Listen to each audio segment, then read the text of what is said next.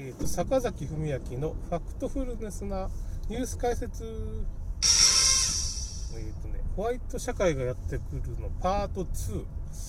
いや、何の話しようかなって思ったのかな。まあ、あの、ホワイト社会っていう、まあ、いろいろ言論統制みたいな社会がちょっとこれからやってくるんじゃないかっていう形で、まあ、だからちょっと鳴りを潜めるっていうか、なんでそういう話になったかっていうと、まあ、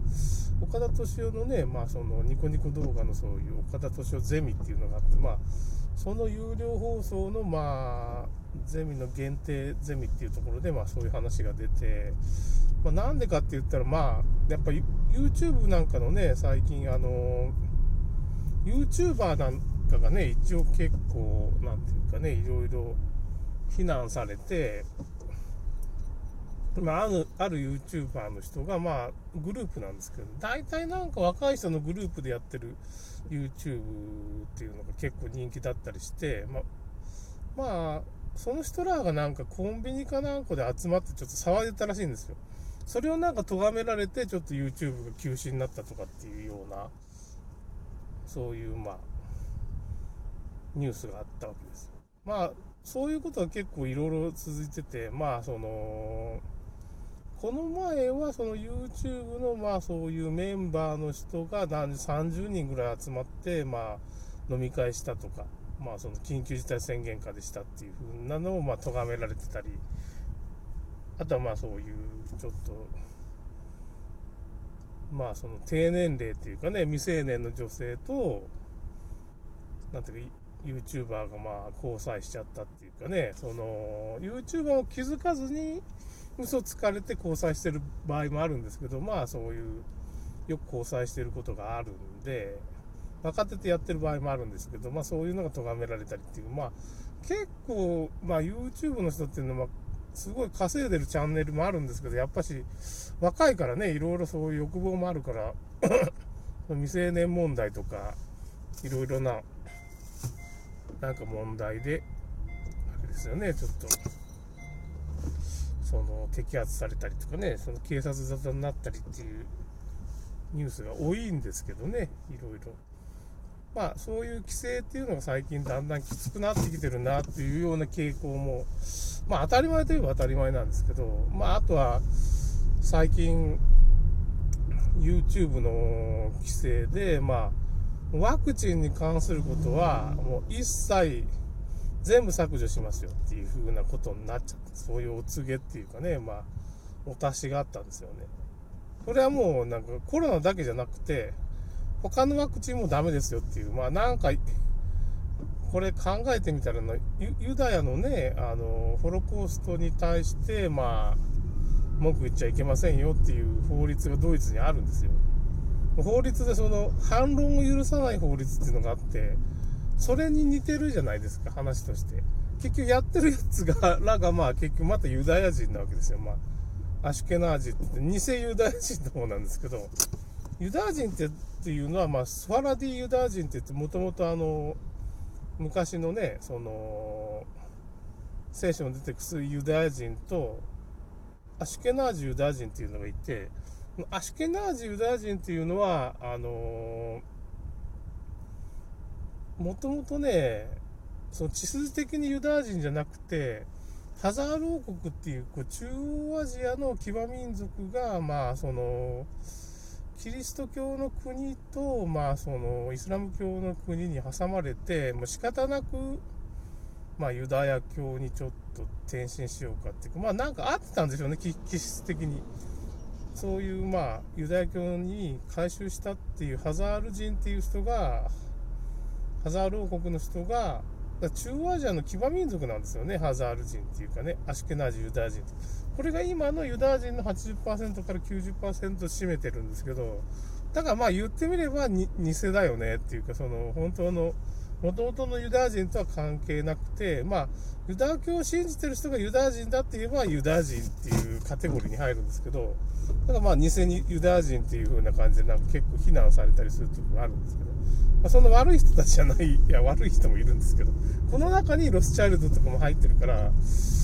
まあ、なんかちょっと悪い人もいるんかなっていうかね、そんなに僕悪い人ばっかりじゃないとは思うんですよ。あの僕は結構大学時代にやってた、まあ、その経済人類学の、まあ、やってたうんカール・ポランニーっていう、まあ、経済人類学者とか、まあ、暗黙知理論を、まあ、その唱えたその弟のマイケル・ポランニーっていうのが、まあ、暗黙知理論っていうのを作ったんです。この2人は結構いい人で、まあ、僕結構好きなんですけどね。それでまあユダヤのその13種族って言ってその偽ユダヤ人問題をまあその自分のルーツだからってまあそれを暴露した人もまあ学者の人がいるんですけどその人も結構いい人ですね。だからそのユダヤ陰謀論の本だっていうユダにユダヤ13種族っていう本を書いた人がちょっと名前がちょっとパッと出てこないんですけどね、えーとまあ後でまた ちょっと出てくる、まあ、その人の本を宇野正美さんが翻訳して、まあ、ユダヤ陰謀論の本だみたいなことをしてるんですけど、まあ、もともとそのユダヤ人のルーツについて書かれた本なんで、別に陰謀論の本ではないって言ったら、まあ、陰謀論の本でもあるのかな。ちょっと僕この本をね、ちょっと読めてないんですよ。結構今絶版みたいになっててね、なんかその中古じゃないと買えなくて、なんか何万円もするんかな？ちょっと買えないんですよ。ちょっとすごい高くて僕も。いや、買おうかなって思って、何万円ぐらいするんじゃなかったかなって思って、ちょっと買えない状態、5000円だったかな？ちょっとなんかちょっと買うのに躊躇する値段なんで、アーサー・ケストラっていう人ですよ。アーサー・ケストラって、まあ、この人もユダヤ人だけどすごいいい人で、スペインの内戦の時にこう、まあ、その結構いろいろそういうレポートを書くジャーナリストでもあるし、まあ、学者でもあるんですけどね、機械の中の幽霊っていうような、ホロン理論っていうのを作ったんですよ。あの、ホロンっていうかね、その、全体と部分、まあ、全体っていうのは部分の、まあ、を足したもんじゃないみたいな話です。論理論っていうね、ことをまあちょっと提唱した人でもあるんですけど、この理論、コロン理論もすごいね、重要な理論なんですけど、まあ結構そういうちゃんとした学者でジャーナリストでもあるアーサー・ケストラーが、まあ、ユダヤ12種族っていう、まあ、13種族か。ユダヤ人って言ったら12種族しままでしかいないんですけどそれがまあ13種族いるっていうことは結局そこにまあ1人1種族そのまあハザール人の一族ユダヤ人がすごい数が増えたっていうね話なんですよね。だからまあ偽自分たちは偽ユダヤ人だよねみたいなことをまあそのアーサー・ケスタラーは自分自身がそういうルーツだから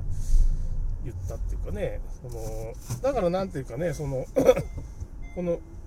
要するにアシュケナージュユダヤ人っていうのは大体東欧とかロシアの辺から出てきたんですけど、その先に結局ハザール王国っていう中、まあ、黒海とかカスピ海の近くだったかな？ハザール王国っていうそういう王国があって、それが滅びて、その人たちがアシュケナージユダヤ人っていう、鍵花のユダヤ人ユダヤ人って鍵花じゃないんですよ。もともとのスワラディユダヤ人はね。それがまあなんかいつの間にか、まあその鍵花、ユダヤ人イコール鍵花になってきて、まあだからユダヤ教を信じてるからユダヤ人でもあるんですけど、それが結局、東からまあ、あのドイツとかそういうヨーロッパに広がっていってイギリスにフランスイギリスと移動して結局最終的にはまああのアメリカに渡るんですユダヤ人がねでてまあユダヤ人の天才っていうかねと言われてるまあ えっとアインシュタインとかねああいう風な人もまあそのそういうアシュケナージの方のユダヤ人なんですよ。だからまあ偽ユダヤ人といえば偽ユダヤ人なんですけど、まあユダヤ教を信じてですね、そんなに悪い人がばっかしいるわけじゃないんですけど、まあ中に悪い人がいて、まあ今、今コロナ騒動とかやってる人がいるわけですよ。まあロスチャイルドとかね、ロックフェラーとかそういう、もともとユダヤ人ですけどね、そのアシュケナージの方のユダヤ人ですね。まあそういう人たちもいるってこと。一部悪い人がいるんですけど、まあ、極悪ですけどね。だけどそれは世界を変な方向に持っていってね、まあ、嫌ですね。だからこういうふうな、だからそういう人たちがもう Google とかそういうのを、まあ、GAFA っていうのを操って、今すぐ YouTube で規制かけたり、SNS で規制かけたりね。もともとそういう宣伝っていうかね、話をこう、物事を拡散するメディアを、まあ、で、まあ、ユダヤ人とかに、まあ、そういう世界政府とかユダヤ人都合の悪いことを、まあ、封じようっていうふうなことが今、いろいろ起こってるツイッターとかね。もう資本としてこの辺がちょっと牛耳られてるんですよね、その世界政府とかに。だから、まあ、ホワイト社会がこれからやってくるんじゃないかっていうふうに、まあ、岡田敏夫なんかは、まあ、岡田敏夫はそのユダヤ人がどうこうとか、そんなこと言ってないですけど、まあ、そういう、まあ、YouTube の動向からそういう時代が来るから、ちょっと備えて、あんま僕もこういうこと喋れんようになるっていうかね、だから僕のエッセイとか、まあ、公開停止になったのも、まあ、やっぱりもうそういう流れなんですよね。おそらくね、そういう風な、結局、規制がこれから来るよっていう風な、まあ、予告でもあるから、それで僕もまあ、あんま変に抵抗してないっていうかね、まあ、喋れる間は喋るけど、まあ、喋れるようになったらもう、どうしようもない、今のうちに喋っとこうっていうことで、今も言ってます。ということで、ホワイト社会がやってくるはもうこれでちょっと終わりたいと思います。それではまた。